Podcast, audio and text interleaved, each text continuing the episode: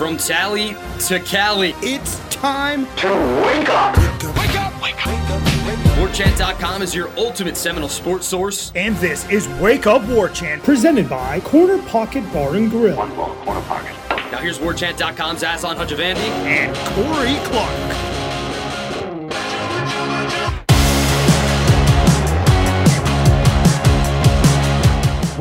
What is up, everybody? It is Wake Up War Chant presented by the Corner Pocket Barn Grill, Tallahassee, Florida. Coming up on today's show, some timely news that we got to get to, but then the Renegade Express. Big, long show. Buckle in, everybody. WarChant.com is the ultimate Seminole sports source. Wake Up War Chants presented by the Corner Pocket Bar and Grill. That's in Tallahassee, Florida. CPTallybar.com is the website.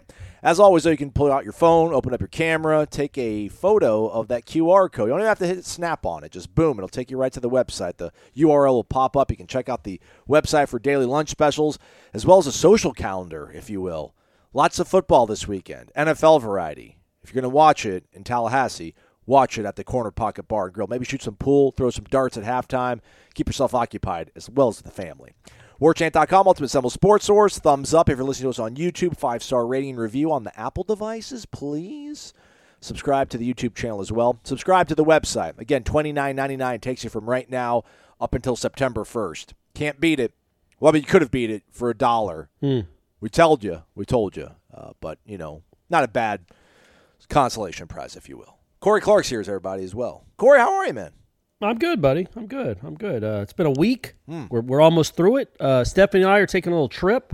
Uh, it's a bummer. We love our Friday nights at Corner Pocket. We won't be able to do it tonight, though, um, because we'll be in West Palm Beach watching uh, one of our favorite comedians, uh, Anthony Jeselnik. Uh, Stephanie, it was, what, it was a birthday present for me. Uh, or not, sorry, it was a Christmas present for me. Okay. Um, from Stephanie. So uh, we're still working on my Christmas present to her, but it's still in, it's in the works. Everyone, I'm really? a great Come boyfriend. on. You you uh, waited forever for one of her birthday gifts, the Pearl Jam thing, and now you haven't gotten her Christmas gift, and we're creeping towards February. Come on, man. Well, I, the the gift is I'll go. I'm going on a cruise with her. But oh, she, okay. should- it- it should- well, not go. I'm, you know, it's, it's my gift to her. It's not like me just saying, "Hey, you can pay for me to go on a cruise." But she's got to pick the dates and everything. Mm. So and where we're going. But yeah, so uh, so we'll be in uh, West Palm, but we'll be back the, uh, later on this weekend, and uh, yeah, we'll probably be at Corner Pocket doing our thing. Good luck, Stephanie. Good luck finding dates that don't conflict with a sports writer who covers a team that's really popular, and it's a website, so you have to do something every single minute, every single day, every single week, month. The beauty though is like we could probably go ahead and book it for like one of the NCAA tournament weekends. Don't think we're going to be worrying too much about that. But uh, hey, at least Baba Miller got to play, so got to see him. Got to make him. He he made his debut. Uh, I don't know if we're going to get to everybody's question. We're going to try. Uh, we really are. But we got like 29 questions. I've bundled them up. And then we got a whole bunch of real newsy stuff that's happened. Yeah. I guess let's start with the most timely of it. Uh, Clemson fired their offensive coordinator, Brandon Streeter. They went and hired Garrett Riley. I know we're not Wake Up Tigers, but it does somewhat affect us tangentially here in Tallahassee. Dabo, uh, I don't know. I'm, I'm cool with that. I'd rather him do that than stop than start hopping in the portal. Go ahead, change chefs. I think you need better ingredients in Clemson. So I'm not all that threatened by it, but interesting to see him maybe feel threatened by what's going on in Tallahassee and do a pretty bold move, and that's get rid of a guy that had been kind of raised through the ranks there in Clemson and get rid of him and go for Garrett Riley, who was the OC at TCU. If you're wondering, Clemson was 30th in scoring offense, averaging 33.2 points per game, 48th in yards. Yeah. TCU, meanwhile, 27th in yards with 455 yards a game, ninth in scoring offense, 38.6. So he he 38.8. was the he was the OC at TCU. correct. Yeah. So it'll be air raid esque. Ish. Okay. Theoretically. Hey, credit to Dabo, man. Right? Like, uh, not too stubborn to realize there's a problem. Um, Yeah, you but this can't isn't the way around- to solve it. This isn't the way to solve it. I'm happy though, but yeah, I don't. Well, I mean, maybe, yeah, but uh, clearly he had made a bad hire at OC. That that was not working out. Uh, they went into the tank really uh, these last two years. They were awful. I mean, they had a championship level defense, especially two years ago in 2021, but their offense was terrible. Um, and it wasn't much better this year. It was better, but it wasn't much better. And when you look around the country and you see what Georgia and Clemson's on that podium, right? Yeah. With Cle- with Georgia and Ohio State and Alabama, where they think they are, and their offense was just not good enough the last two years. So credit to him, and that goes back to maybe the guy that was here when Florida State was awesome. maybe not making those kind of changes. It- it- I don't know that Dabo has Dabo ever fired anyone, but man, you got to Yeah, you got to take hold of your program. So good good for him. Cuz 10 wins is good, right? You could look and say, "Hey, we won 10 games. We were really close to winning 12." It's not like we got blown out. Um, but he it wasn't good enough for him. So I mean, again, I'm not. I hope they trust me. I hope Clemson goes five and seven next year. I'm not rooting for Clemson, but it's good to see somebody when they realize there's a problem, kind of get rid of it pretty quickly. And look, you're right. It might it, it might be the ingredients more than the cook. Uh, what? It, but still, try to make a change. Don't just sit there and be stubborn about it. So all right. Probably fired Kevin Steele when he brought in Venables, and I don't know what he did before Chad Morris. I think though, yeah, that's right. Wasn't Kevin Steele's last game there, the West Virginia game? Yeah, yeah, yeah, he gave game. up seven, 70 points. Yeah, that probably. Yeah, good point. Um, Tate Rodemaker. Rumors Yes. of his demise greatly exaggerated, or not greatly exaggerated, rather. Um, shout out Battle's End. Yeah. They inked, locked Do you up. think they Tate. listened to the show and were like, you know, that's a pretty good point. We we probably need to lock up Rodemaker. I, I think that's what it was. But yeah, I saw that. I saw that driving down to Tallahassee on hmm. Thursday. I'm like, okay, there you go. All right, you you basically wrapped them all up now, right? Yeah, that's that's important. That's that's a really important insurance policy. So good to see that happen. I mean, I'm happy for Tate too. I mean, you know, listen, man, they signed AJ Duffy two, three weeks ago, and I don't know, man. These these are human beings. If Corey signed a contract extension at War Chant to do a podcast, and I wasn't getting a contract extension, I'd probably be a little bit nervous. Uh, so yeah, I'm glad- rightfully so. so I'm glad Tate was able to get that uh, settled. So shout out to him. Shout out to the uh, the collective. Malik McClain, he gone. Um, Good night, sweet prince. You know, we talk. We didn't talk about, it, but it's been posted on the board, social media. Obviously, he started nine games in 2021, only three games this past year.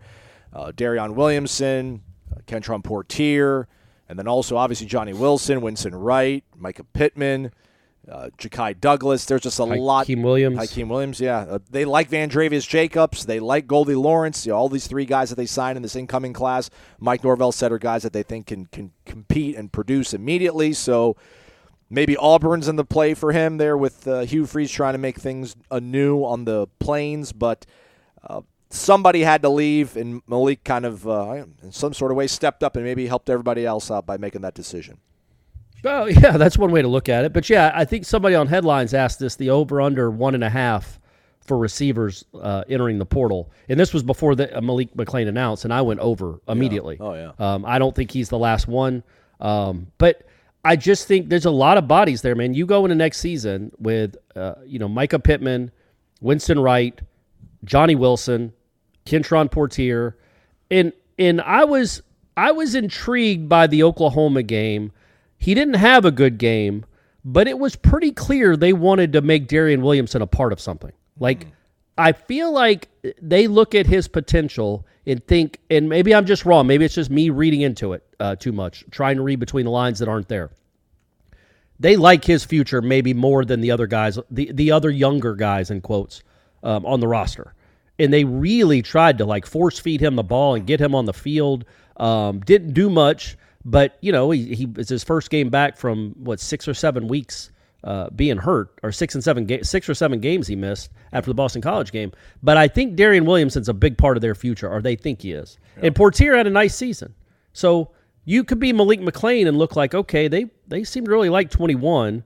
88 had a nice season. 14's coming back. Once 14 announced he was coming back, um, I we can all understand Malik McClain wanting to be like, okay, well, let me. I, it's not like there's any, any animosity here, but I want to go catch some passes. I don't want to be the seventh receiver. I want to be the third receiver or the number one receiver. And I think coming into next season, and he's got potential. We all see that. Um, but I would say going into next season, especially if Hykeem Williams is the is the real deal, Malik McClain was going to be I don't know six or seven, five, six, somewhere in that neighborhood, and he, he probably wants to be one or two somewhere. Yeah, great. I mean, he started the opener. It's crazy, but I, I do think Darion brings a little bit more excitement, explosiveness uh, Yeah. out wide for them. So I, I think they probably made the right pick here. Now, Darion did get injured in his senior of high school, and that's why he really kind of uh, was brought along slowly here the past two seasons and finally got right and then got hurt again. So, but it's worth taking a chance, if you will, and, and investing in him because you do like what you have with Johnny and your frontline guys like Winston Wright. And Yeah. it's just worth having Darion around because if he stays healthy, you like what you have from him. Because, But I yeah. also wouldn't categorize it as they chose one or the other. I, I, mean, I, I don't know that they went to. I mean, you said they said- kind of they're force feeding him to get him No, I in the think bowl they game, you know? they definitely wanted to like.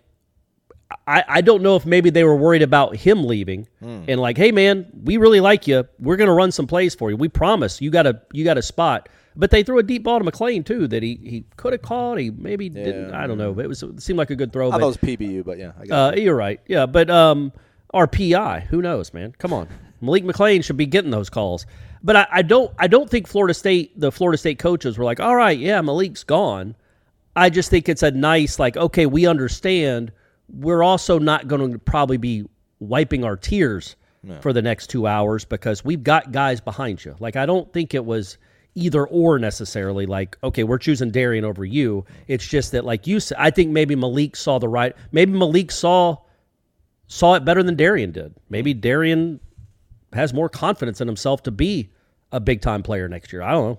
Yeah, always weird to talk about these because I don't want to be the guy that's like, yeah, he's leaving, but it's okay. I don't want to diminish the guy, but yeah. Well, so- but it's the same. It's kind of Trey ish right? Not Yeah. quite to the same level because Treshaun did more in college. Treshaun was more of a productive player, but I think we all understand with the way the 2023 roster is built that you can't keep all these guys happy. Mm. It was too crowded. Both those rooms are too crowded, and I think it probably does some. I think it in the end with Treshaun leaving, as good a teammate as he was and as good a player as he was, I think it probably makes for a little more harmonious offense.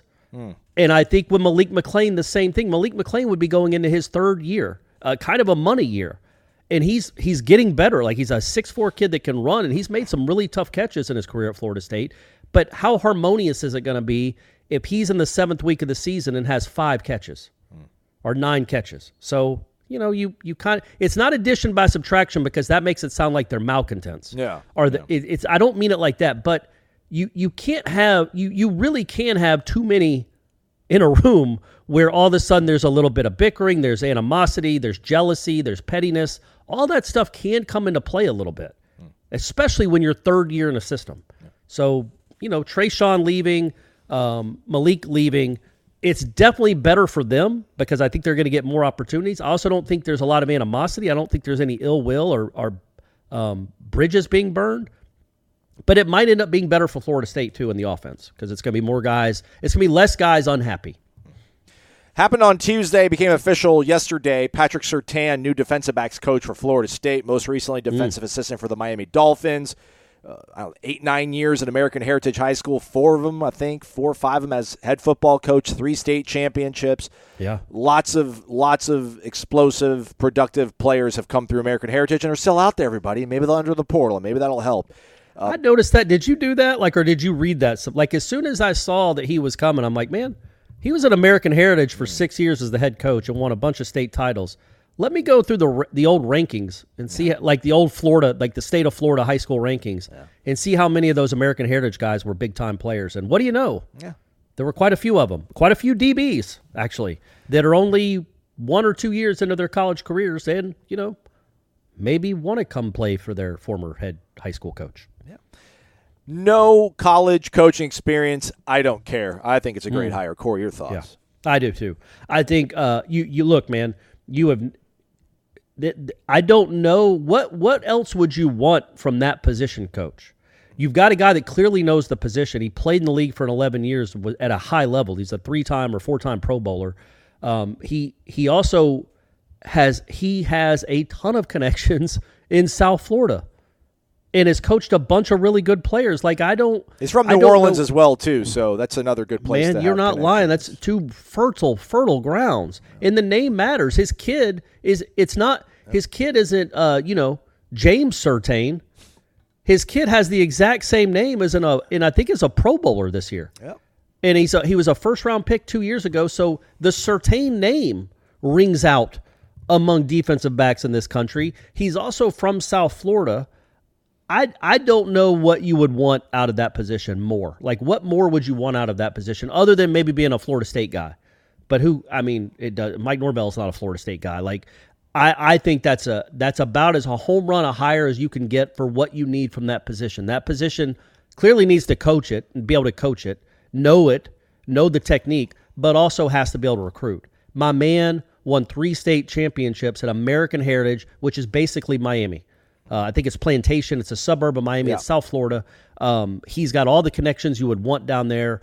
I, I don't know what else you could want from that position. It is a recruiting position, but it's also an important position to teach. And guys want to go learn from dudes that have been there and have been in the league. You're talking about an 11 year veteran of the NFL whose kid was the number nine overall pick two years ago. And he was just at an NFL job here most recently. Yes, you know. so- I, I just think I, I I I just think if you were looking for boxes to check on that position, coach, I think he checks them all: name recognition, high school, uh, you know, recruiting ability. Um, his name rings out in South Florida. His name rings out across the country for de- defensive backs. I mean, that's his, that's that's a really really strong hire in my opinion. Growing up, my dad used to take me to the game at the stadium. We'd watch our favorite team play, and then we'd always eat at Zaxby's. That's why it means so much to me that Zaxby's is the official chicken of college fans. To me, they go together perfectly. It reminds me of my dad and Oh, come on, Ref! Are you serious? Get some glasses! Terrible call! now I take my kids to the game, and we always eat at Zaxby's too. It's tradition. We're proud to be the official chicken of college fans. Zaxby's, indescribably good. And don't forget to listen in for the Zaxby's indescribably good player of the week every Monday on Wake Up War Chant. It's only a kick, a jump, a block. It's only a serve. It's only a tackle, a run. It's only for the fans. After all, it's only pressure. You got this. Adidas. All right, let's get to it. The Renegade Express. Lots of questions. This is going to be the Georgia portion of the show. We got three of them, so let me kind of figure a way to weave them all together here, Corey. Our guy in uh, Hawaii, Ralph, Spartan 071. Aloha, guys. How's it? UGA, impressive. They've got a ton of NFL talent on their roster, so the mindset this week around War Chant seems to be, yeah, we can hold our own, but we'd probably lose by 17 or so. But having recently watched talented guys like Ward and McClain leave and high level guys entering the program, I wonder how many guys and at what positions are we away from having a real shot at beating Georgia? Then our guy, uh, Noel Boyo 2, basically wants to know about uh, the comparisons between Stetson Bennett and Chris Weinke. Everyone calling Stetson an old man. What would it be like if Weinke was around this time of age with social media? Would people have been harping on his age? And then our guy Mark in Naples was a little bit curious, a little bit dubious about Kirby's final top 25. He does get a vote on the coaches poll. He Yeah. put Florida State 18th. Oregon State, Tulane, Clemson, Notre Dame, Oregon, LSU, K State. I mean, a whole bunch of teams ahead of FSU.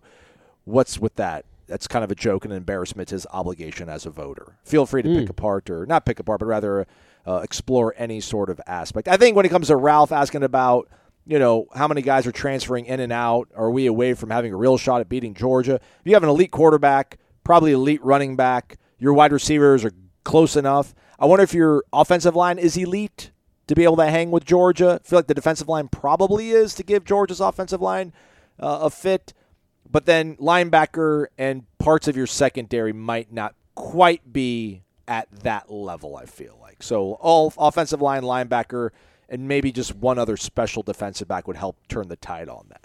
But Yeah, seventeen probably not. You know, closer than. But it's also that's this team. That's the 2022 season. Um, I don't know. We we have no idea what Georgia's going to be in 2023. Clearly, they're going to be good, but you're breaking in a new quarterback. Um, you, you know, you're losing the best player in the country at defense, on the best defensive lineman in the country, uh, and one of the best corners in the country. Now, you know, it's reload, not rebuild in Athens right now, but you never know, man. You, you there could be a speed bump. And this particular Florida State team on a neutral site, I'm talking about 2023, with the 2023 Georgia team, you shouldn't be afraid of it. The- uh, of course, Georgia would be favored. You'd have to play pretty well to win, but they're not going to be unbeatable. This isn't some unbeatable juggernaut. This isn't the you know the '95 Cowboys. Um, they they have you you you have enough talent now, old man talent, getting to the Chris Weinke Stetson Bennett thing. Like Jordan Travis is going to be what 23, Yeah, at least I would think, 24. yeah. I mean, Fabien Lovett's going to be 23. You have men on your team. Geo- Georgia's got some really good players that are going to make a lot of money playing football, but they're 19 or 20. You've got dudes that are 22 or 23 that have been in college football for four or five years. That is a big deal. That is a big deal. That's how you compete with Georgia. Your their top end, their potential is vastly superior to pretty much everybody else. But they're not there as redshirt freshmen. They're not what they're going to be. That's when you get them. That's how Florida State's basketball team could go into Cameron and beat a bunch of five-star Duke basketball players because they had a bunch of 22-year-old men on their team. And they're playing really talented guys, but they're playing 19-year-olds. Or They're playing 18-year-olds. You know, it's Austin Rivers versus Luke Loucks and Deividas Dulkys. Well, they won that game. Um, so yeah, I, I think I, I wouldn't shy away from that now, man. I don't think I the the difference is the program. But this particular Florida State team, I don't think it should be scared of any team hmm. in 2023. You've got all the makings. Yes, you're not great at linebacker. You're good. You're decent. Maybe you're not great at safety. You've got two dudes that have played a lot of football. Shyheim Brown, I think, could be a player. Akeem Dent's played a lot of football. You might bring, be bringing in somebody else. And I would say, man, I was thinking about this today. Jared Verse, right now, is he a five star talent? yes, All right. What, what about Fentrell Cypress? yes, Jordan Travis? Yes, Trey Benson? yeah. That's four or five stars right there, plus Jeremiah Byers, Braden Fiske. I mean, if you're going by the portal rankings, those are five star guys. Uh, Jaheim Bell, close. Johnny Wilson, close. Man, you've got high four star that maybe they're playing above what their high school rankings were, but Jordan Travis is a five star player right now. So is Jared Verse. What were tho- those guys ranked out of high school? They weren't Marvin Jones Jr. But they're both better than him right now. So yeah, I I, I think you. I know that was a long answer, uh, but I, I think Florida State uh, this one year can compete with anyone in the country. The and let's just focus on that because obviously 2024 is going to be a different whole different scenario. But I think in 2023 you should not be afraid of anyone the way this roster has been constructed. Let's pivot and then come back to those other kind of two Georgia related questions. GC underscore Knoll, uh, longtime listener, first time posting, currently in Cumming, Georgia, right down the road from Corey, originally Yep. from Hialeah. Uh, most famous people from my hometown are KC of KC and the Sunshine Band. Oh, that's nice. Yeah, uh, as well. Cumming, Georgia is where uh, uh, Shanna worked uh, for for a good long while as a teacher. Well, not that long, let's be honest, but a few a few years in. Cumming. so anyway, uh, yeah. So in To Hialeah, that's yeah, yeah. To the question. To the question we go. Uh, Corey, you mentioned you're not afraid of Georgia next year, 2023. Uh, my comment. Oh, that's crazy. Did he just write this? Is he listening live? No, no, but it, it kind of dovetails a little bit into his question here. I'm trying to do a decent segue. Um, future football schedules. I've heard you guys say that, you know, you don't like the home and home matchups of some of these bigger teams like Alabama and Georgia. Uh, Corey, being one of them, says we should do away with these games. Uh, but now, with our resurgence this year and the expansion to a 12 team playoff, Corey, do you now look forward to hosting the Tide in 2025, or do you still want those games removed from future schedules? Again, you got Bama in 25 and 26, Georgia 27 and 28. This resurgence here, I mean, I know 28's a long ways away. Yeah. Uh, even 25 maybe feels a little bit far away, but do you, do you kind of reconsider your stance on those non conference games now that we're seeing some real true fruits uh, kind of pay off from of the hard work that Mike Norvell's done here. I am now. I was totally with you. I'm like, I don't want no part of those games. Now I'm like, well, you know what? Okay, all right, yeah. Yeah, I think uh, I think the 12 team playoff helps. Um, also, the fact that yeah, Florida State doesn't look like it would get embarrassed. Yeah. I mean, when I was when I was complaining about those things, I was thinking there, you know, there's a pretty good chance Florida State could be on a new coach in his second year, and you're playing Nick Saban. Awesome! What a wonderful way to start the season. But if Norvell's here in 2025 and he's got this thing rolling, then yeah, no, there's there. I have no issue with it. Plus, you do get some runway now with the the the play the 12 team playoff, the expanded playoff. You're not going to get dinged at all for losing to Alabama. You're not going to get dinged at all for losing to Georgia. Um, so yeah, it, it's it's cool for the fans. It really is. Like I I think I have turned uh, you know turned my opinion around on that. But you know, ask me again August of 2025, and I might have a completely different uh, viewpoint. On Stetson Bennett and Chris Weinke, I know social media wasn't around in 97, 8, 9, uh, 2000. But man, that was talked about a lot because I think the Stetson Bennett thing kind of creeps up on people. Like it has to be pointed out that, hey, man, he's this old. But everybody realized that Chris Weinke Yes. passed up going to college, tried to be a professional baseball player, then pivoted to this career now in college. So it was it was a big part of the sort of conversation around him. So I don't think it would it, you know he'd been get he probably been more of a meme if Twitter been around at that point, but people definitely harped on his age. Oh, absolutely, and it was. I think it's the reason he didn't win the Heisman by much more. I think he was. I think people held it against him. Um, that was a that was a talking point. It was a lot of articles written about it. Um, you'd have to go on microfilm to find them because it was from the '90s.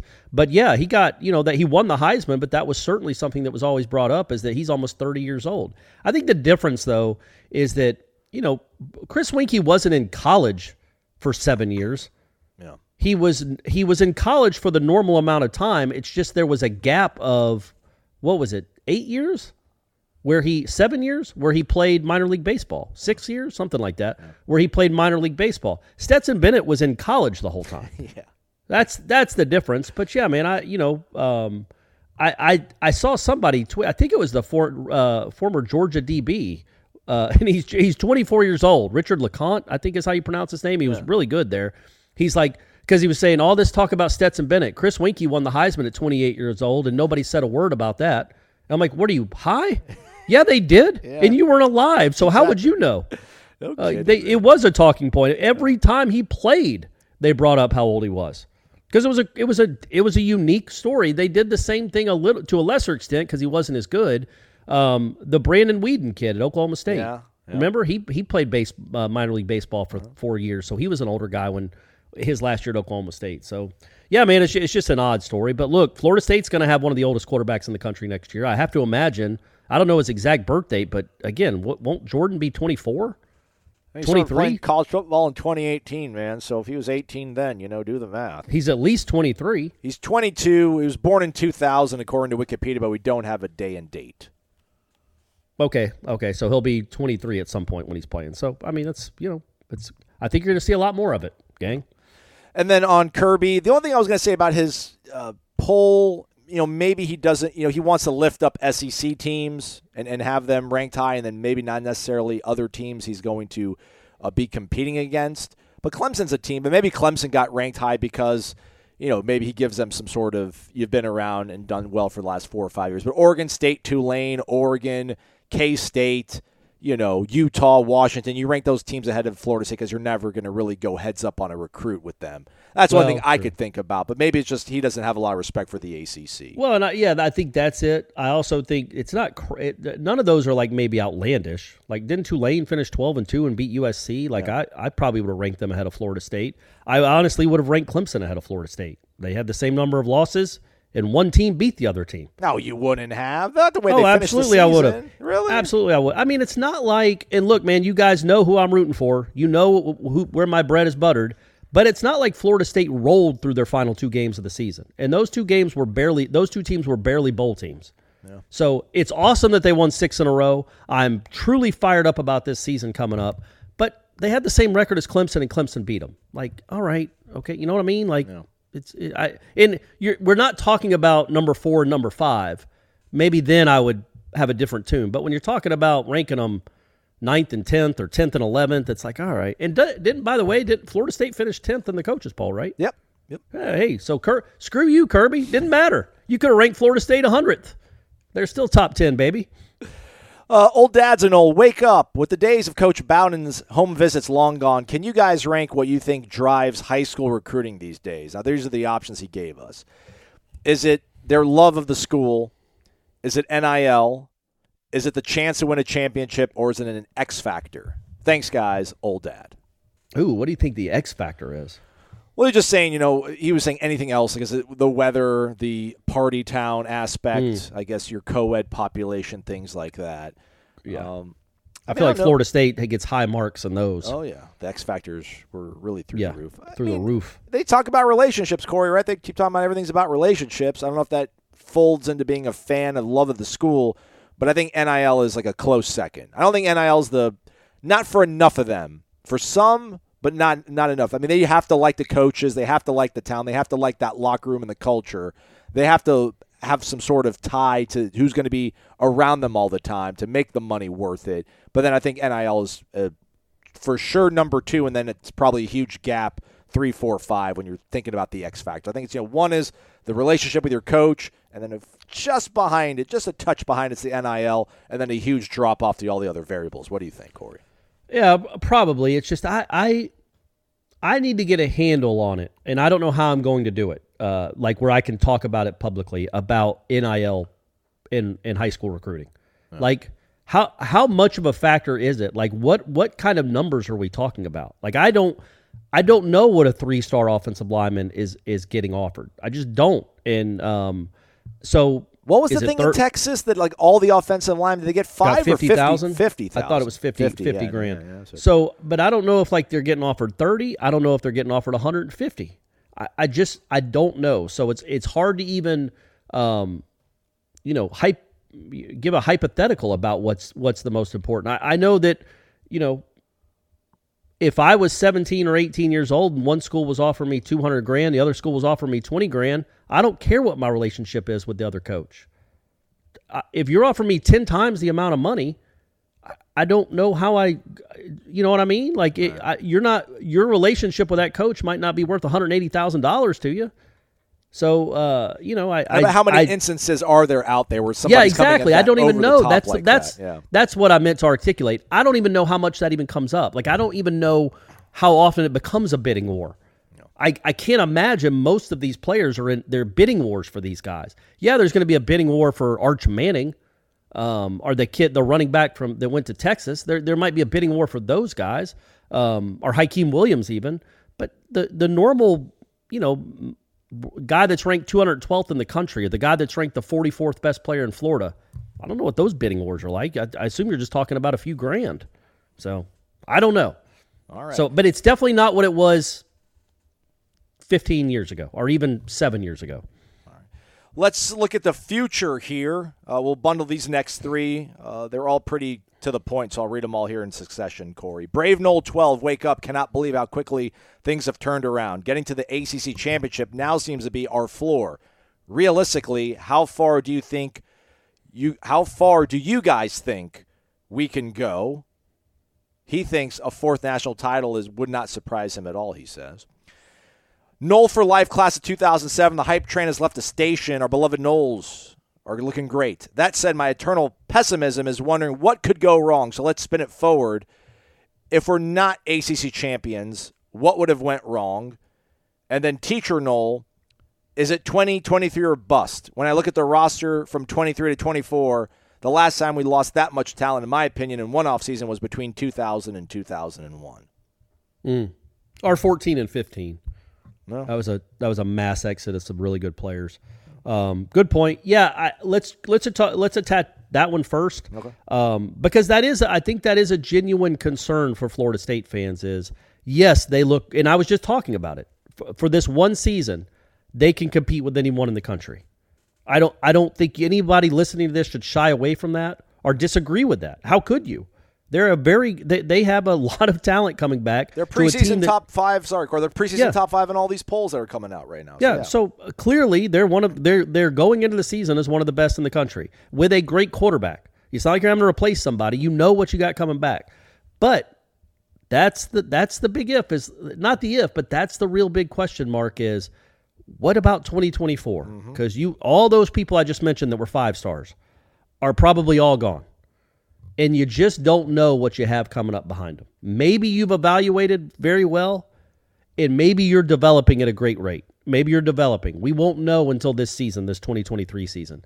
But I can understand if not a lot of you know younger stars bubble to the surface in 2023. There's going to be some real hand wringing in December of the, of this year about man, what's it going to look like in 2024? The portal can only do so much. But then again, there is the portal, and you can go get probably just about any quarterback you want if Jordan Travis has another year like he did this year. That that speaks for itself. There are going to be guys all across the country that will want to come play at Florida State, especially if Florida State finishes with I don't know 10, 11, 12 wins, top 10 again in the country, competing for a championship. That's going to the allure of that, the appeal of that, the appeal of the offense. Um, I think that that's the beauty, man. It's like you can go sign a free agent. It doesn't have to be Tate Rodemaker or Brock Glenn or AJ Duffy. It, it could be, it very well could be, but it doesn't have to be. You you can go get somebody to replace a Trey Benson. You can go get somebody to re- you can go get another All American defensive end. They're all going to be out there. All the toys that you want are going to be out there. It's just a matter of getting them to come to campus. Right now, you know that you can get them to campus because they're on campus. They're here. They're going to play for you. Um, it's just you know you have to recycle it next year. But it I don't think it falls off a cliff. Right? That's the beauty of the portal. I don't think it's going to fall off a cliff, but can it be sustained to what it is now?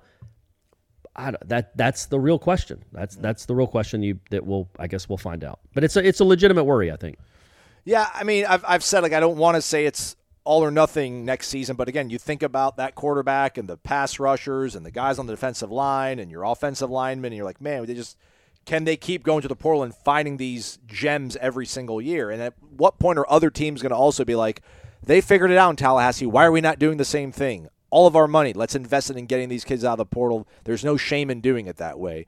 Yeah. Um, but yeah, I mean, it just that I think that's what makes 23 that much exciting, that much more exciting. Because I, do think I'm, I'm not scared off by it. I'm more excited about the fact that everything has come together, and it's like, man, let's let's all go, let's be all in on this one season and, and finally invest and see how it goes, like emotionally, if you will. It's also cool though that like Florida State, it, it there you don't think they're going to be like a one year wonder. It's Florida State, man. This isn't like Rice coming out of nowhere or TCU for that matter. Even though TCU's had a very good program for a while, it's Florida State. So if you can stack back to back ten or eleven win seasons, again, yeah, 2024 might be a dip, but it's not going to be a crash.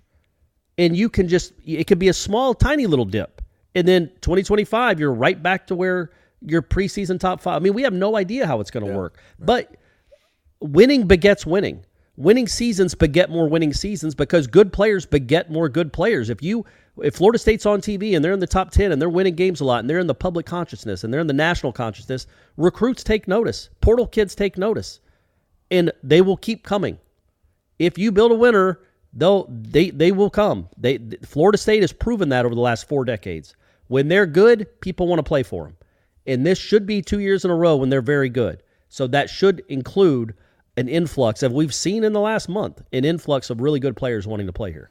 So that's the beauty. That's the good part. All right, so then Brave Nole 12 and then Nole for life 2007. So how far can they go? I mean, I think playoff because you maybe you're the first two lost team to make the playoff. Like if you lose at LSU and you lose a close one to Clemson, but you get revenge against Clemson in the, in the conference championship game and say LSU is undefeated and they're the number one team in the nation. Maybe you can sneak in there and be like the third or fourth team in the playoff. I, I think playoff is legitimate because just we see how they how they played to finish the season out and what they're bringing back and what's going on around this conference. Now, if they don't compete for a playoff, if they don't win the conference, I think if they don't win the conference, we'll say problem potentially. If they don't make the playoff, we won't call it a problem. Like what would have gone wrong? It's it's going to be like that complacency, the the stuff the, the stuff between the ears and the locker room kind of creating an issue, right? Like guys thinking like maybe I'm not getting enough I'm not getting enough catches, I'm not getting enough looks, I'm not getting enough attempts to rush the passer. Like that's the only outside of like injuries and injuries like the old standby. I just can't imagine this offense takes a step back and just can't figure out ways to score 30 points on good teams. And I can't think of this defense just absolutely turning into like a quagmire. That's and again, we probably said this about other teams on the schedule for last year that were going to probably we thought beat Florida State and they did not. But what are some of the things you think would be pitfalls in the lead up to a 2023 season that would elicit this scenario, Corey? Yeah. Uh, so is the question like, what would be a disappointment? What, how would they miss? How would they not Yeah, win the what conference went wrong? If, if Florida State is not the ACC championships in 2023, what went wrong? I mean, I would just think, uh, you know, you're not going to play great 12 straight weeks. You're just not. So we're we're saying that they've got eight conference games. If you don't play great in two of them and you happen to lose both of them, well, that's that's what happens. Like you you there's a good chance if you play eight conference games, you're going to not play well in one or two of them. You still have to find a way to win those games, and you better hope one of them or both of them aren't Clemson, right? Right. Like you could play Clemson, lose to them in Death Valley, then play them in Charlotte and lose again. You know, there's no real shame in that necessarily, but I can understand there'll be plenty of frustration. But you might just not play well. You've got to, uh, you've got to, you've got to play. You when you're not when you don't have your A game, you still got to win. Um, I don't know. how often they. I guess they did that a couple times this year. Oklahoma, they didn't play great, and they found a way to win. Florida too, for that Yeah, matter. Um, so that was good to see. Actually, I was just lamenting those two games, but you know, the both of those games kind of reminded me like they they felt like they were going the way of the Wake and Clemson games. And yet they righted the ship. The defense got a couple of stops when it mattered, and the offense righted the ship and kept scoring at will in the second half of, of both those games. That was good to see. Um, so maybe that was learned because you've got to be able to find a way, even when you're not blowing teams out by 45 points, even when things are going poor, going not going uh, well for you, and they're going against you. You find a way to win. So I know that's a dumb answer, but that's they're good enough. It, injuries. I mean, look, man, injuries to me is the main thing. I, I think if they're mostly healthy, if they avoid bad injury luck, you know, I, they they should win 11 games, 10 or 11 games. If their if their offense stays complete, mostly healthy, and all the guys that matter really matter, play to their ability, you're going to have one of the five best offenses in the country. Your defense should be good enough to win at least 10 or 11 games and get. So if that doesn't happen, you might have injury luck, you might have awful turnover luck in in against I don't know, one of the two ACC teams that can beat you. New year 2023, new you. Give yourself a fresh start over at mybookie.ag. Whether you bet to earn or to make the games more exciting, MyBookie gives you the most for your money with their redesigned deposit bonus. Just use the promo code WARCHANT on a deposit of $50 or more to receive a cash bonus instantly to your MyBookie account. Using the bonus is simple. You just got to bet your deposit amount just once, and then you're ready to cash out. No strings attached with MyBookie. It's NFL wildcard weekend, maybe the best weekend of professional football in the entire year. Let's look at two games here, Corey. Chargers, Jags in Duval. Jags getting two and a half at home against the Chargers. Thoughts? So the Jags are home, right? Yeah. It's not like the Chargers have a great history of winning big games and po- making postseason runs. Correct.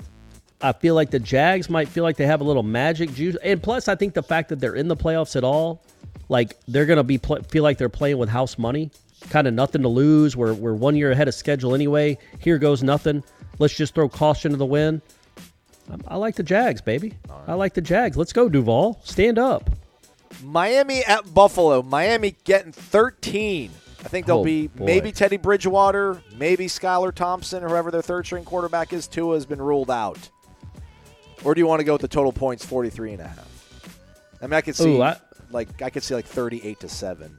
And that gets you over, I. I was gonna say, man, I, I would, I, would- I would, I can't. How would the Dolphins stay within two touchdowns?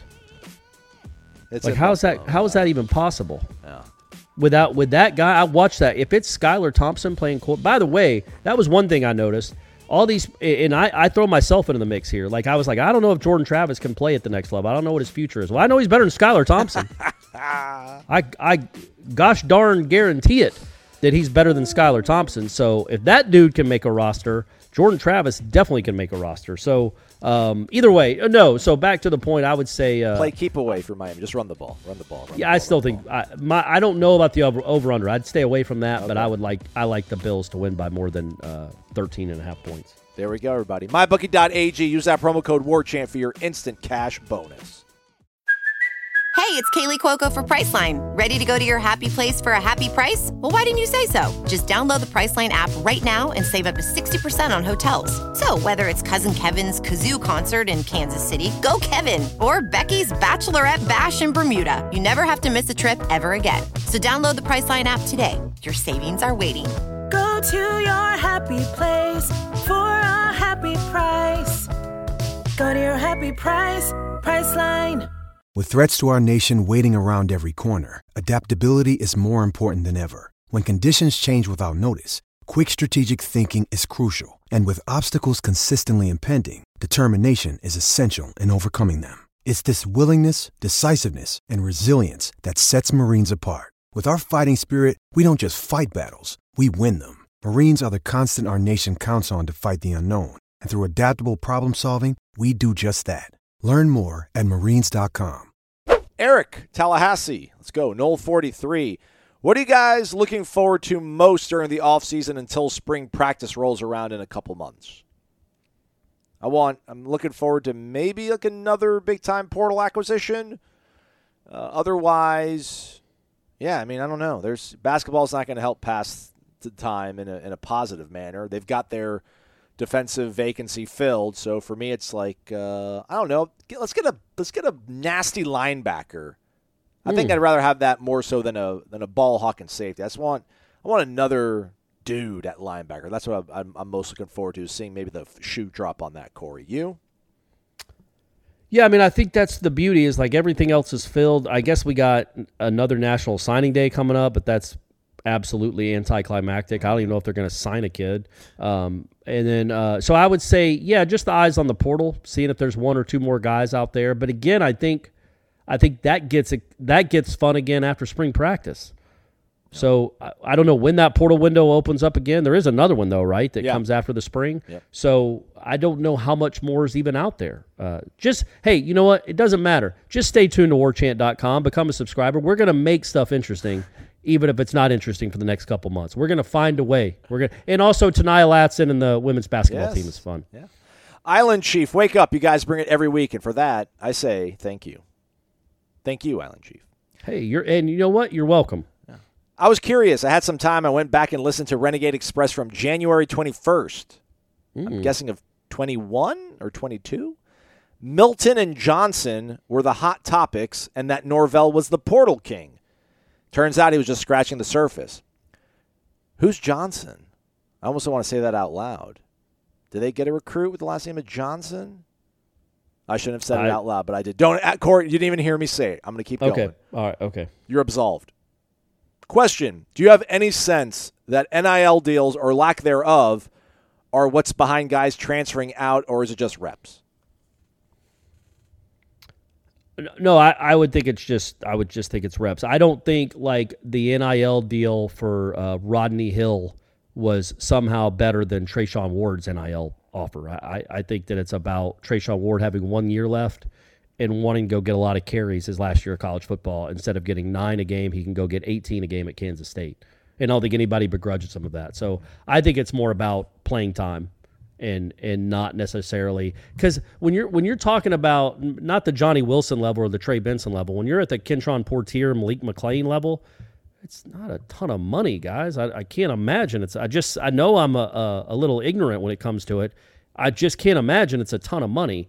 So I do think it's more about, uh, and I also don't think Malik McClain's like getting big time money now that he's on the open market. I, I just think it's more about uh, fit and uh, a chance to play. XDQ004, it's our guy Derek. Wake up. Watching George on Monday night, I could not help but think of what could have been if we had a Marius Mims. He would certainly help us win both the Wake Forest and NC State games, in my opinion. Question Thinking about this upcoming season, what, who would you like to see take a leap to where their improved play would almost guarantee an ACC championship and a playoff berth? My pick, Derek, is Robert Scott. What say you?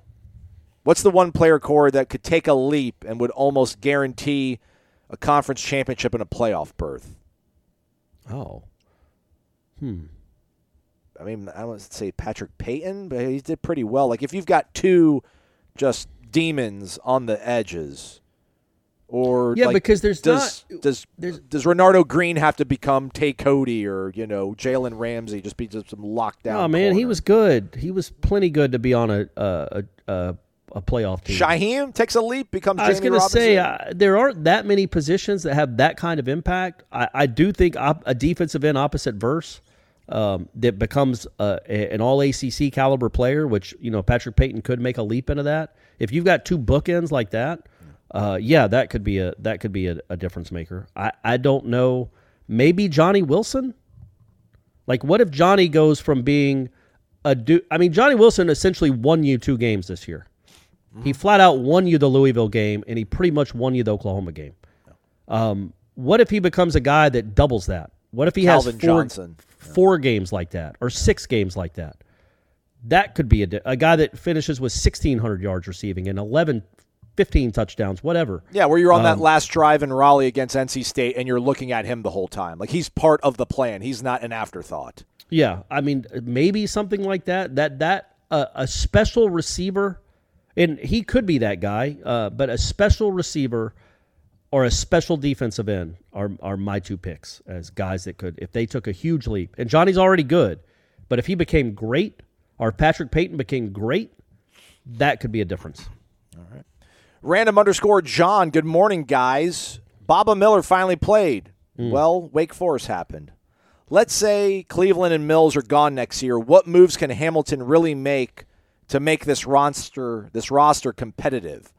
Also, Mrs. Random underscore John is having foot Achilles surgery on Friday. I guess kicking my butt took its toll. She'll be laid Hmm. up for two weeks. As such, she will definitely be joining War Chant this week. Oh, there you go. Well, welcome. Yeah. Um, sorry that you had to have surgery. He said foot Achilles surgery. Yeah, on Thursday actually, yesterday. So hope she's. Uh, what does that mean? Isn't it just an Achilles surgery, or did she do? Maybe she screwed up her foot. Too? Well, I guess he was specifying she's having surgery on her foot, specifically her Achilles. Oh well, okay, yeah, that's a ba- that's a big recovery, That man. that's like a, a year long. So good luck with that. Um, we thought. Remember, I thought Stephanie had done that Yeah, yeah. when she was playing tennis. Oh, she yeah, even yeah. because she even said she goes, "Who hit? me? Who just threw a ball at me and hit me in the back of the leg?" I'm like, "Oh God." I've, I've, I've been doing this so long. I'm gonna have to number one. I'm gonna have to pick her up off this tennis court because she won't be able to move, and she's gonna be out for the next year. You know, I, immediately I start thinking about myself. Um, and uh, but yeah, no, it was just she had done. It wasn't an Achilles; it was something else. But yeah, when she thought a ball had hit her in the back of the leg, I'm like, oh god, no. Um, so yeah, good luck uh, to, to the uh, with the surgery.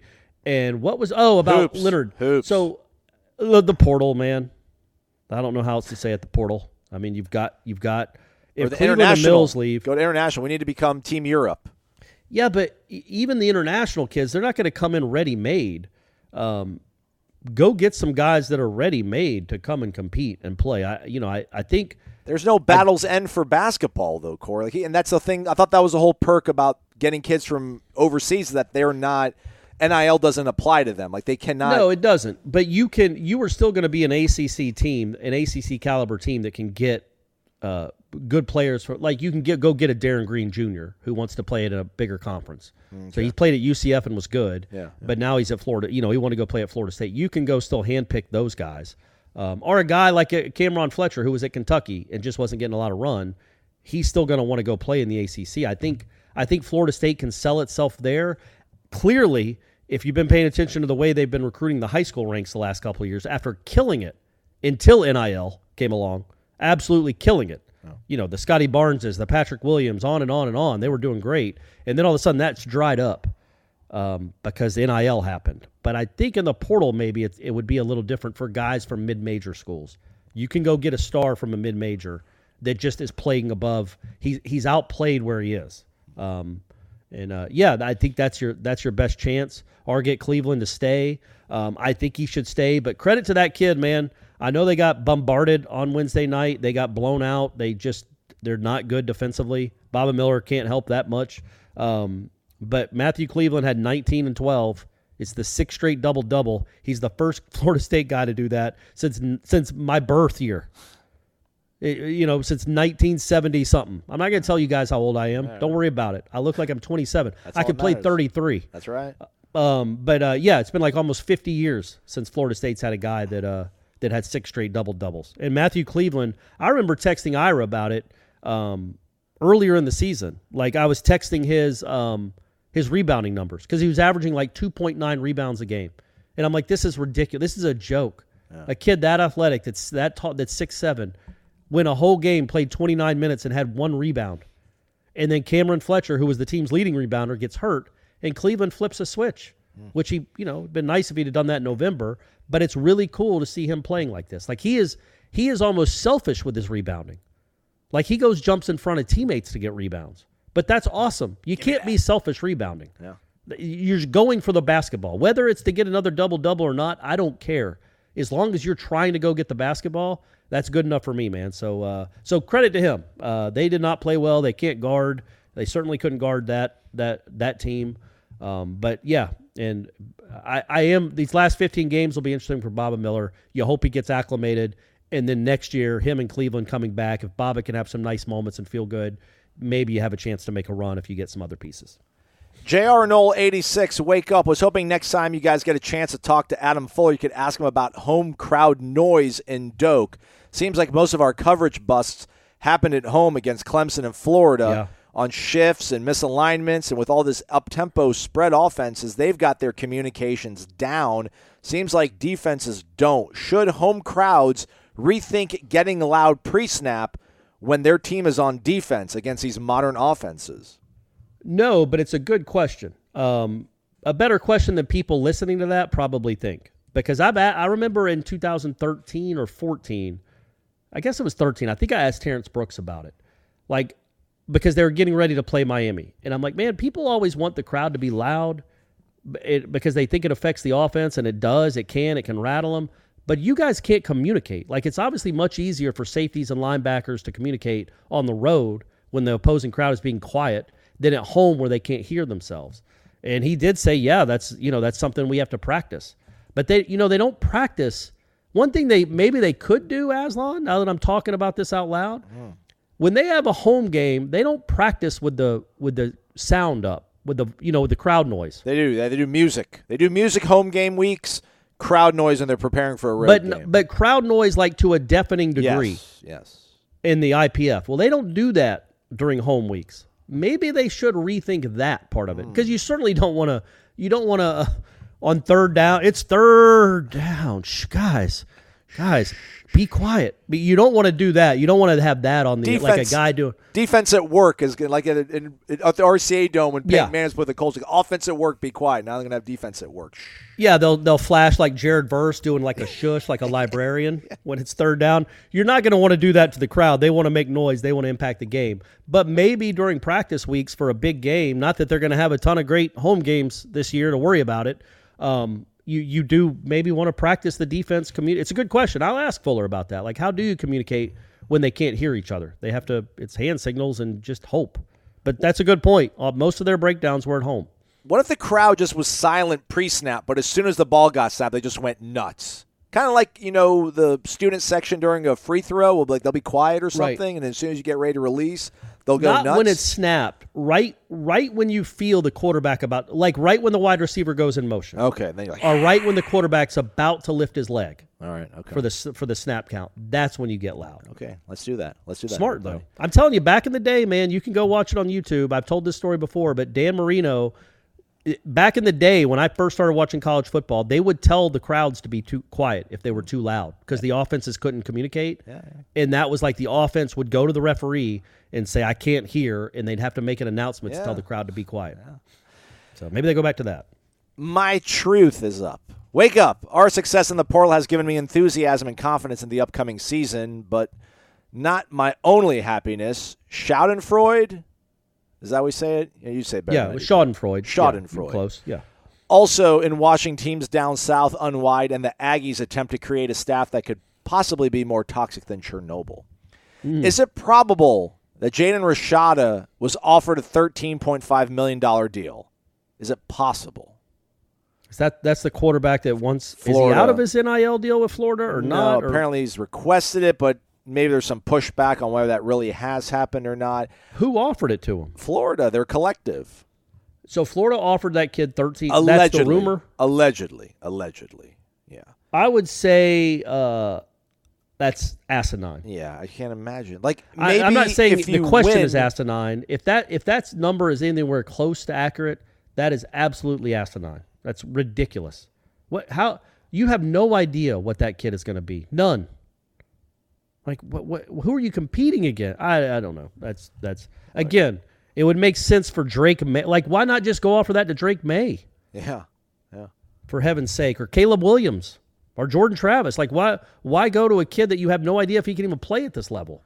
I do wonder. You hear these reports about, oh, you know, you're hearing all these numbers, but they're, the numbers aren't true. They're inflated. Like, are- there? I wonder if there's accelerators. Like, could you be offered? Like, listen, we'll give you one million, but if you win the SEC, we'll give you three million, and if you win the Hmm. national title, we'll give you ten million. You know, and that's the sort. But those are the things that would be spelled out. And your family or whoever's in your corner would be looking at these contracts because that's what these things, these NIL deals are. They'd be looking at. it. There's no way you could sneak up on the last minute after you've signed your letter of intent two weeks later, like, actually, you guys are, you know, doing some funky math here with smoke and mirrors, and you're not going to give me the 13 million. I'm out. Yeah. I, I can't imagine. The, the, the probability of that is astronomically low. Less What a world! What a world we live in. Either way, what a world we live in. Armchair Osceola, wake up. Good morning. All right, this is a longer one. Uh, I should have read this beforehand, but let's just go with it. Uh, in light of the absolute dominant performance by Georgia, how do you see the confluence of NIL and playoff expansion in the portal playing out in the next three to five years? More specifically, I understand that an expanded playoff means that more teams will have a chance to play, and that could lure talent away from the top dogs. See what I did there? But what do these 5 to 12 seeds really have a chance to win a national title in light of the power of NIL? Yeah, I mean, I just look at it differently, man. I think NIL is going to make it. I think NIL and the portal makes it uh, makes the parity more, not less. I mean, Georgia and Alabama can't get them all. They can't have them all. Um, there are a lot of really good football players that the last ten seasons played half the game for Alabama or a third of the game for Georgia. Well, now they can go play the full game for other schools, and they're good. They're really good. They might be a degree. Like, uh, think about Jermaine Johnson, man. He wasn't good enough to start at Georgia, and he was a first round pick. So, may, no, he wasn't as good, I guess, as uh, what's the guy's, what's the kid's name? The Jacksonville Jag, the number one pick. Uh, Walker? Um, Walker. I guess he wasn't as good as that guy, but it's by degrees, by small degrees. And um, and he was plenty good enough to go be an All American somewhere else. So I just think that's what the portal and NIL have done is they they are I, I just think and I might be hundred percent wrong. We are we are right in the infancy stages of this. I think it's going to make for more parity, not less parity. Um, yes, Alabama and Georgia are going to have really good teams and really good players. What else is new? But I think you're going to see other teams rise up, other teams in the mix. And yeah, it's going to be hard for the 12 seed to win a championship because they got to beat the five and then they got to beat the one and then they got to win another one. Like, I get it, but they'll have a chance. And again, if you get in the playoff a couple of times as an eight seed and a seven seed and you show that you're a perennial playoff team, maybe the the, the players the player pool that you're recruiting out of gets better because they see, oh yeah, I can go to the playoff there too. I, I just think I think the NIL, as goofy as it is, as as unregulated as it is, the portal and the 12 team college football playoff all coming together at a confluence like this is going to be so so good for the sport because buddy, it was as stale as could be. It was as stale as it could be the last three or four years. It's the same five or six teams all the time. Nobody else feels like they have a chance. I just think that's teams are going to be able to spread their wings now, and more teams are going to feel like they have a real chance. Like Ohio State wasn't. Ohio State should have beaten Georgia, and Ohio State lost to Michigan, and Michigan lost to TCU. You know what I mean? And TCU Right. barely beat Baylor. Like on and on and on. Like I just think there's going to be more parity in college football now, and I'm I'm here for it. Yeah. Part of his question too is kind of the fear we don't want to see these beat downs like we saw Georgia against TCU, and that was That's an first- anomaly. I just think that's an anomaly, man. I Yeah. Georgia would not have done that to Michigan. I think T uh, Georgia's not that much better than TCU. TCU just crapped the bed. Yeah. They just played horribly. They played worse than Kent State played against Georgia. They had they they just they just urinated on themselves and frankly, they should have just gone ahead and lost to Michigan if they were going to play like that. They could have they they they were that was bad for college football just that one night because good grief that was ridiculous. It was an embarrassment. It's awesome they made the championship game. I'm sure they they'll always be thought of fondly in fort worth but that was an embarrassment because they're better than that. And they just completely wilted and shied away from the moment uh, which was disappointing to see. But either way i don't think that's the reality. I don't think you're we're going to see a bunch of 65 to i mean think about the two playoff games. They were awesome Finally, the two semifinal though. games took a while though, but yeah, finally. but that's what I'm saying. The two semifinal games were great. It's usually the title game is pretty good and the semifinal games are awful. Well, those two semifinal games were great. Now imagine four more of those type of games, which is what it will be with the 12 team playoff. I mean, yeah, there are going to be some blowouts. There's blowouts in the NFL playoffs. There's blowout in the NBA. Um, Super Bowls used to be blowouts all the time.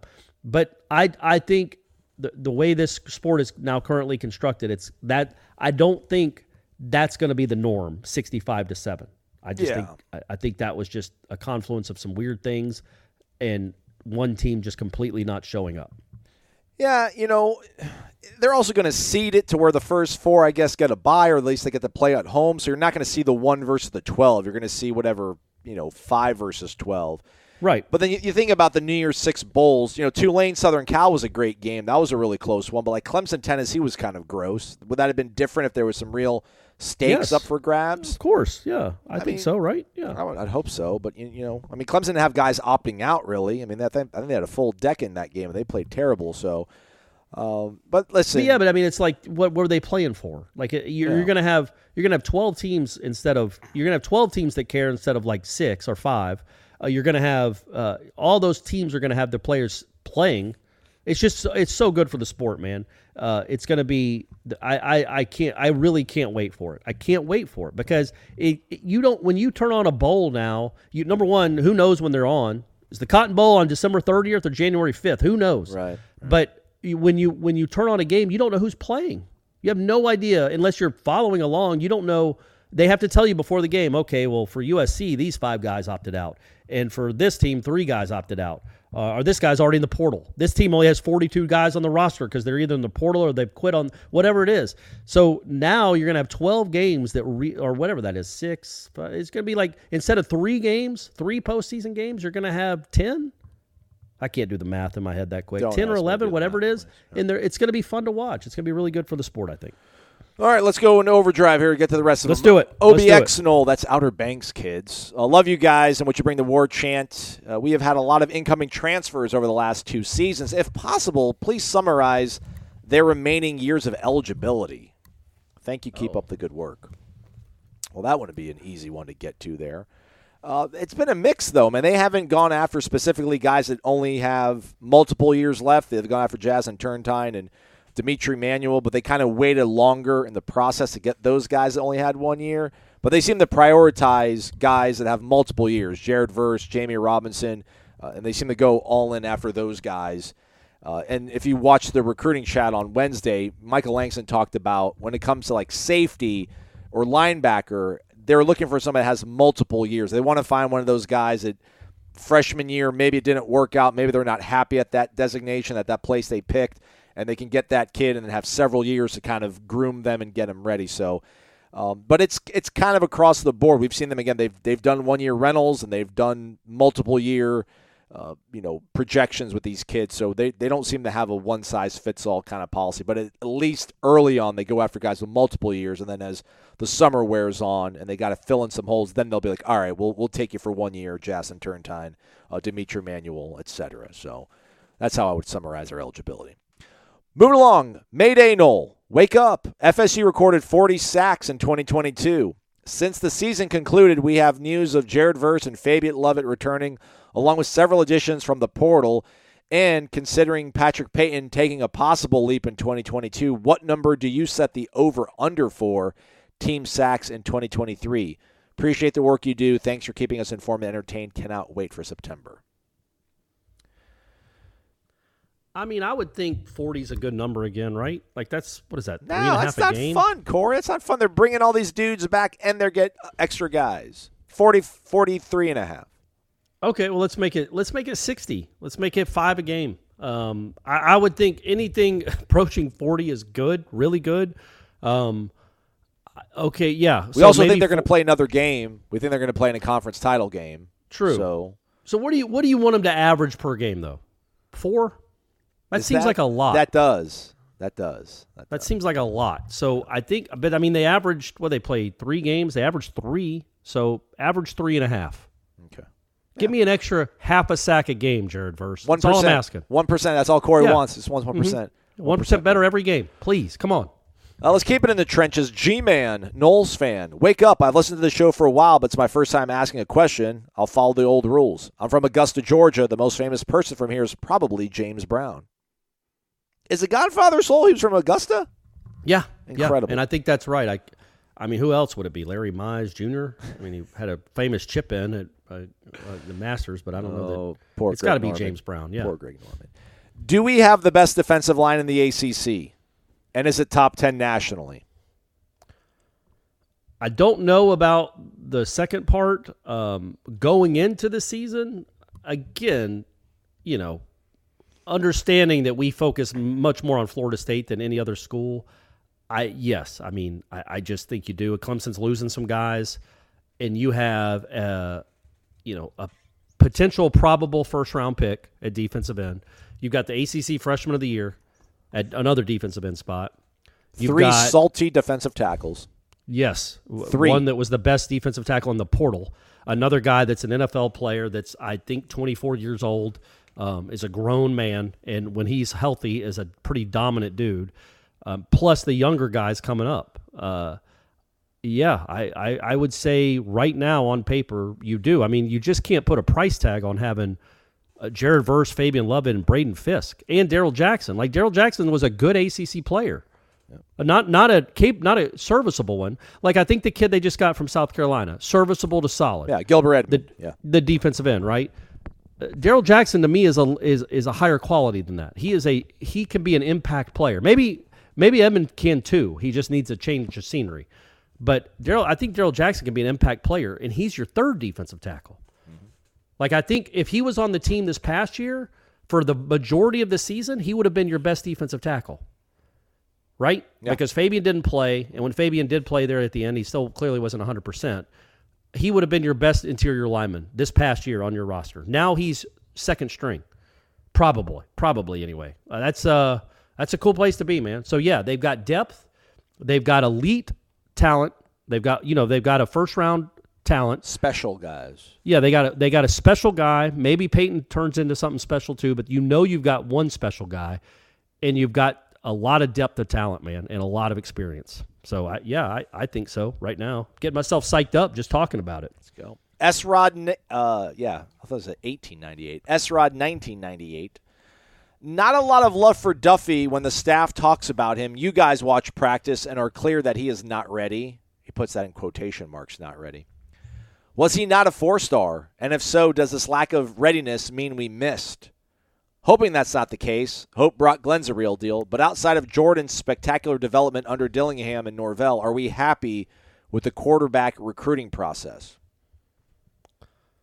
I mean, well, let's throw Tokarz in there too now. Like Jordan really took off under Tokarz um, this past year. That was a, a he's a different for starting in the LSU game. He just looked like a different guy. Um, yeah, going to Duffy. I, I, I- just want to qualify and couch everything I say and understand that I don't know what a, a true freshman quarterback is supposed to look like. We're lucky enough to watch practice. I didn't get to see Jameis every day in 2012. I didn't get to see EJ in 2008 or 8, 9, whenever, 9 maybe. Um, so I don't know what a what a guy that's going to turn out to be really good looks like when he first starts. That said, no, he was not ready. I, but I don't think that's abnormal. He's a true freshman, and he was playing with third stringers, and he wasn't getting a ton of reps. So maybe if he got more reps, he would look more comfortable. But yeah, I don't I don't know that it's a whiff because you know part of the deal here is developing. It's developing. I mean, I can't even imagine what Jordan Travis looked like his first year at Louisville. You know what I mean? I just can't imagine. I'm sure it probably looked a lot like what AJ Duffy just looked like. Um, so there, there's a lot of. Let me say this: there's a lot of room for improvement.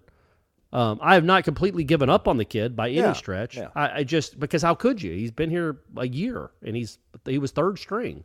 Um, but yeah, I, I clearly he's the in my opinion he's number three on the depth chart, and that's I you know that's kind of how it should be. There's a Heisman candidate in front of him and a guy that's been here um, going on his fourth, Fourth- year now. fourth yeah. year. Yeah, it'll be interesting to see how he progresses in the spring. But also, he like he knows he's not going to be the starting quarterback. Um, Yeah. And then Brock Glenn enters, so that's even some fewer snaps.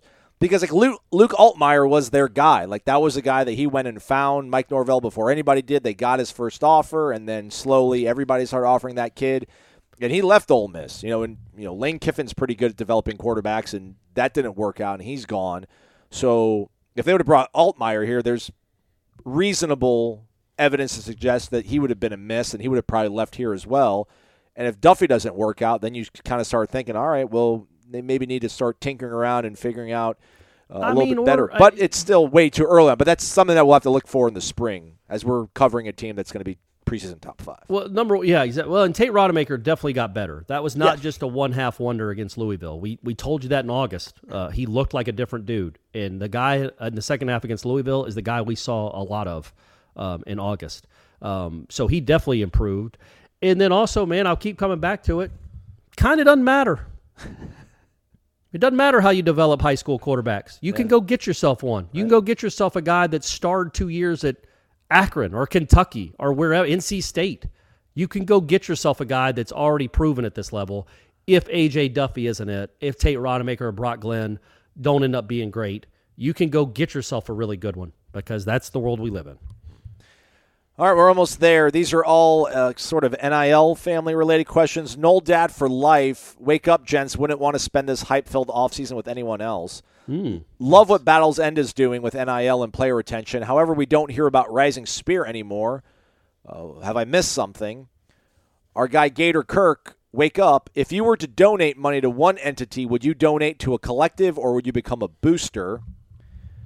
Um, And then Niner Nole, with the advent of collectives, could we find ourselves in a position where they are dictating who is going to be on the team by who they sign? No, no. I mean, there's they're not allowed to communicate directly with the coaching staff and vice versa. Right, right. But everybody, you know, we're adults here. You know, Right. um, me personally, I think I would. I'm a very instant gratification guy, so collective falls more in line with that. It depends on how much money I had. If I had like five hundred thousand dollars, that'd probably be a booster because it would be some sort of capital project, and it'd be cool to have like my brick or like my name on a brick on a on a building. I like that for my ego more so than like, oh yeah, see that guy who caught that touchdown in the Florida game. My money went to getting him. Um, but if I only had like you know five thousand dollars, I'd probably give it to a collective. It'd probably go a little bit further. Um, and then the first one, yeah, I don't know. Rising Spear is doing everything, so they're Yeah. they're doing like nine sports over two hundred athletes. But yeah, I think the the presumptive theory was like Battle's End was going to work on retention and Rising Spear was going to work on acquisition, but that does not seem to be the case. Uh, but Ra- yeah, Rising Spear is still out there. They're still doing important things. Uh, maybe Ta'Niya Latson will- is something the Rising Spear is focusing in on. But uh, thoughts on NIL, Corey? Will there ever be a time where uh, a collective dictates the roster of a of a team and uh, your thoughts on what you would give if you were a uh, if you had money to give? Would you be a, a booster or would you just give to collectives? Uh, yeah, I think you make a good point. Like, I don't know if I give money to Rising Spirit Battles End, does that get me better seats? Yeah, no, it you does know, not. It does I, I wouldn't think uh, it should, but it, it probably doesn't. So I would I would probably go uh, the booster route, especially because Battles End seems to be kind of doing it on its own anyway right now. Like I don't even think it's asking Yeah, for a lot of help. They're like, "We're good. Um, We're so uh, so yeah, I would I would give to I, you could I would honestly I'd probably give to both. Um, I'd probably you know seventy five percent booster, twenty five percent collective because with the collective I just like my, I know where my booster money is going. I don't know where my collective money is going necessarily. So I'd probably I, I don't think I'd do 50-50. I think I'd give more to the boosters, but again also more seats, better seats. Um, and then yeah, I, I don't think look, man, the collectives are it, again. It's so it's such a gray area, man. It's like yeah, they they do have a they do have some say in who's on your roster, but I don't think it's going to be like, hey, I know you weren't recruiting them, but we just got you a linebacker from Stone Mountain, Yeah. and Norvell's going to be like, wait, what? Who? He's like, yeah, it was you know, it's this kid. We don't want them. Well, you're going to take them. I don't think those conversations are going to happen. I think it's more along the lines of, um, yeah, w- w- these are the guys we want. These are the guys we want to keep. Here's our game plan.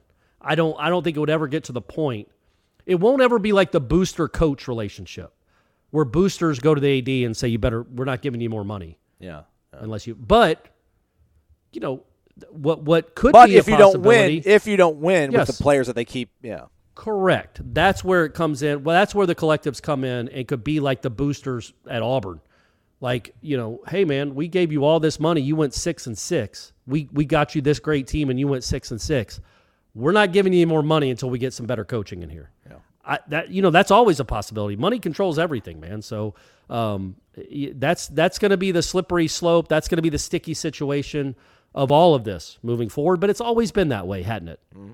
And college football's always had this going along. It's who's really been in control of college football recruiting, college football coaching staffs. It's not usually the school president. It's the people that control the money, really control the money. And again, the booster, the boosters are the ones that pay the coach's salary. So, you know, I, again, I guess you could say it like that. Do you want to give money to Mike Norvell or do you want to give it to the players? Like, because the boosters pay the salaries for the most part. So that's that's a decision for each person. All right, uh, three more. This is a really Let's good go. question. Let's go. Let's do it. Steel 21 27. As currently situated, who would win?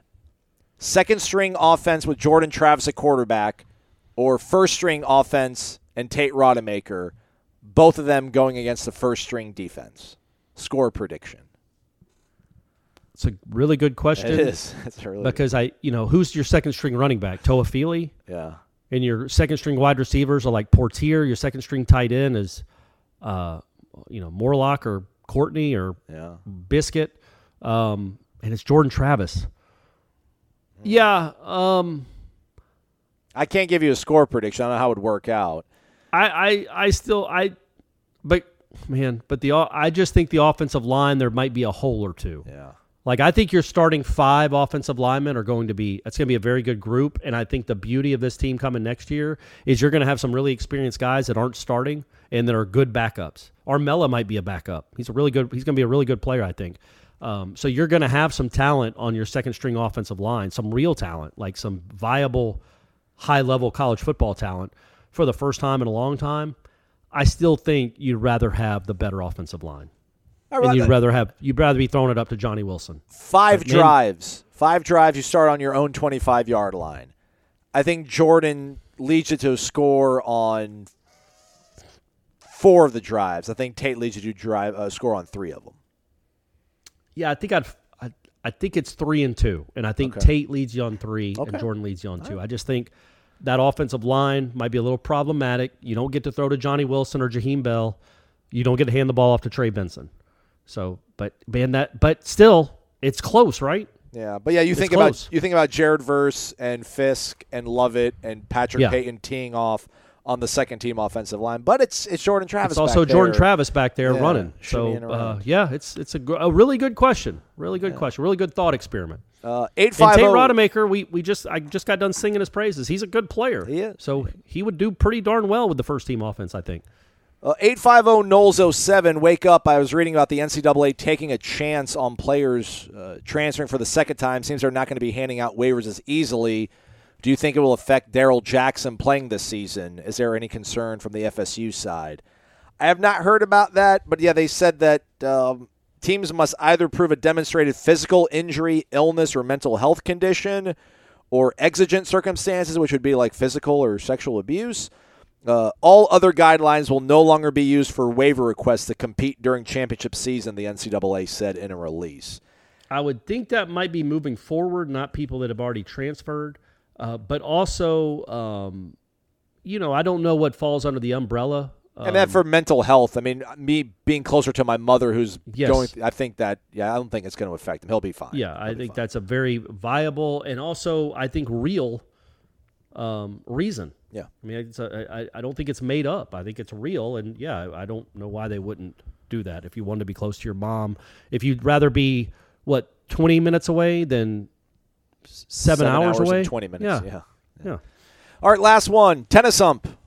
Hey, guys. Thanks for all you do. This is the first time in quite a while that we have had a team that has off-season expectations like this.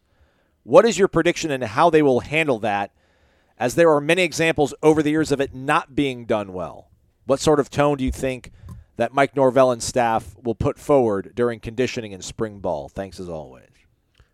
Yeah, it's a good question, right? Like uh, because uh, we brought this up on headlines too. Like you know, this team hasn't accomplished anything. They haven't won a championship. The only trophy they have has Cheez-Its in it.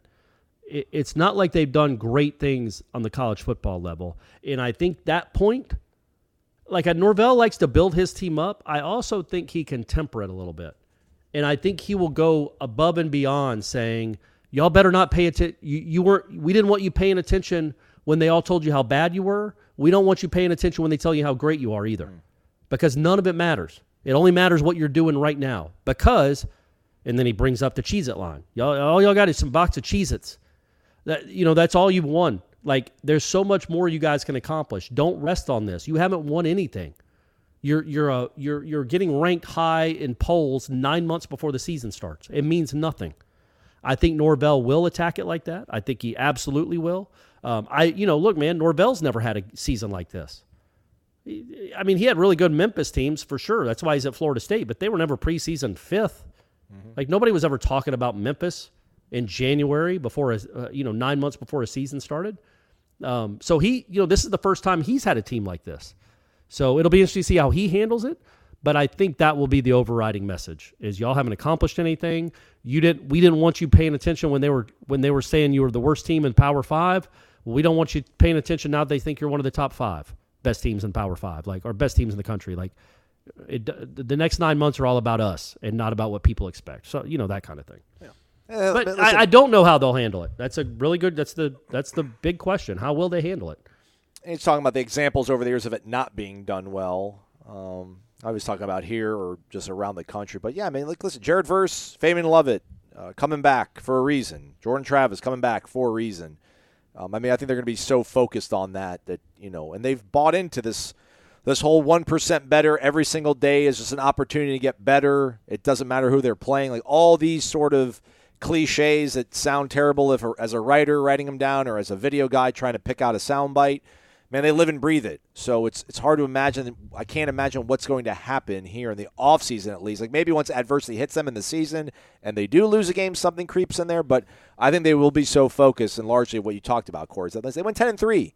Cool, cool. Yeah. But like, I mean. You haven't arrived. Yeah. So you haven't arrived at Florida State. You don't arrive by winning a bowl game on December 29th. That's not that that's not the standard around here. Um, so you do think that you do hope there's a hunger there, and there really should be. But you, I mean, look, you just don't know until you until we see it because you want them to be confident too.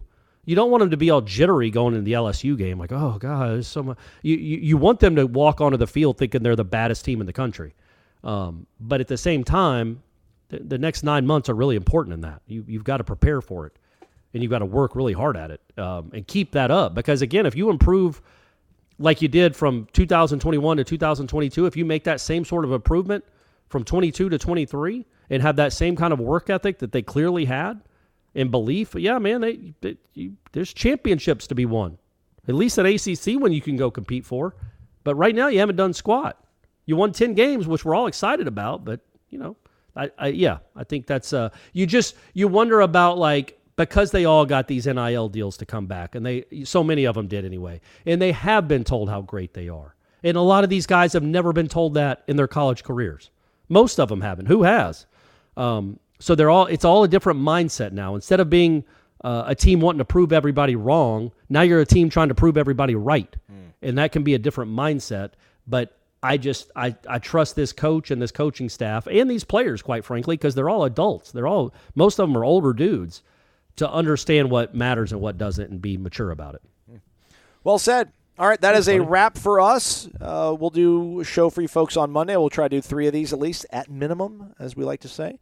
Uh, Jeff Cameron show coming up 1 to 3 o'clock. Stay connected to warchant.com. Lots of uh, recruiting news going on with several visitors on campus.